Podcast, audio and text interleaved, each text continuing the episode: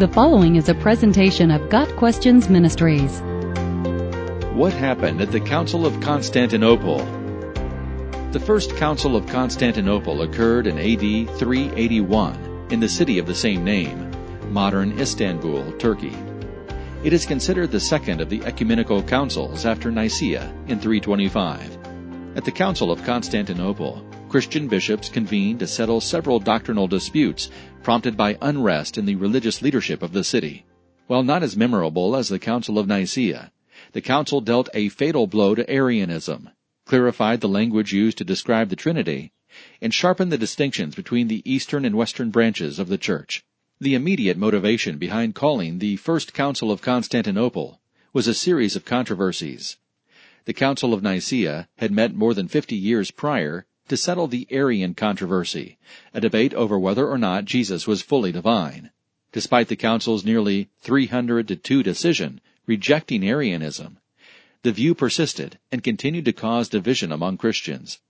Constantinople itself was considered an Arian city until a new emperor, Theodosius I, attempted to forcibly replace its church leaders with non-Arians. This attempted purge did not go over well, and further unrest ensued. Theodosius attempted to install Gregory Nazianzus as Bishop of Constantinople. However, before Gregory could be formally consecrated, a rival group broke into the cathedral and attempted to consecrate Maximus the Cynic instead. Their consecration ritual was interrupted by an angry mob, leading Theodosius to ask Pope Damasus for advice.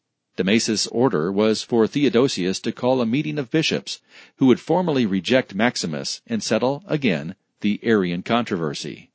True to form, the beginning of the Council of Constantinople was marred by controversy. The man first selected to preside over the council, Meletius of Antioch, died soon after the council opened. Gregory was then elected to lead the discussions, but a late arriving contingent of bishops opposed both Gregory's leadership of the council and his installment as Bishop of Constantinople. This led to an argument that threatened to derail the entire process. Gregory offered to resign both offices, a solution that ended the controversy and allowed the council to continue. Once underway, the Council of Constantinople again strongly denounced Arianism. Council members also discussed the hierarchy of bishops, rules for bringing heretics back into the church, and disciplinary issues among church leaders. Central to these discussions were careful applications of correct terminology when discussing the Trinity. In particular, it extended the language of the Nicene Creed to more precisely reflect the Orthodox position.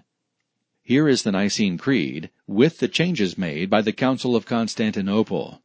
We believe in one God, the Father Almighty, maker of heaven and earth, and of all things visible and invisible, and in one Lord Jesus Christ, the only begotten Son of God, begotten of the Father before all worlds, light of light, very God of very God, begotten, not made, being of one substance with the Father, who for us men and for our salvation came down from heaven and was incarnate by the Holy Ghost of the Virgin Mary, and was made man.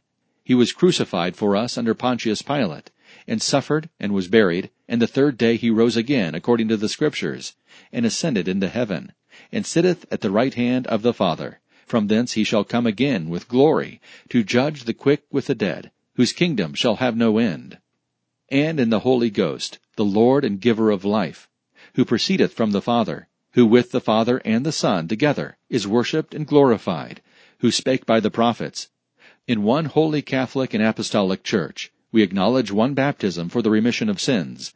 We look for the resurrection of the dead and the life of the world to come. Amen. Much as the prior emperor, Constantine, had called the Council of Nicaea to determine the boundaries of Orthodox Christianity, Theodosius I intended the Council of Constantinople to unify Roman Christians under a common core of belief. To some extent, this goal was achieved, in that several doctrinal points were clarified. Arianism began to decline and eventually withered away. At the same time, the Council of Constantinople heightened the growing divide between the Eastern and Western churches. One of the council's declarations proclaimed that the Bishop of Constantinople, however, shall have the prerogative of honor after the Bishop of Rome, because Constantinople is New Rome.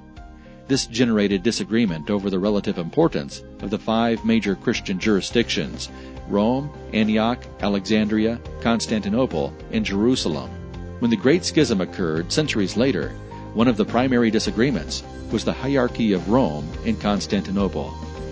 Got Questions Ministry seeks to glorify the Lord Jesus Christ by providing biblical answers to today's questions. Online at GotQuestions.org.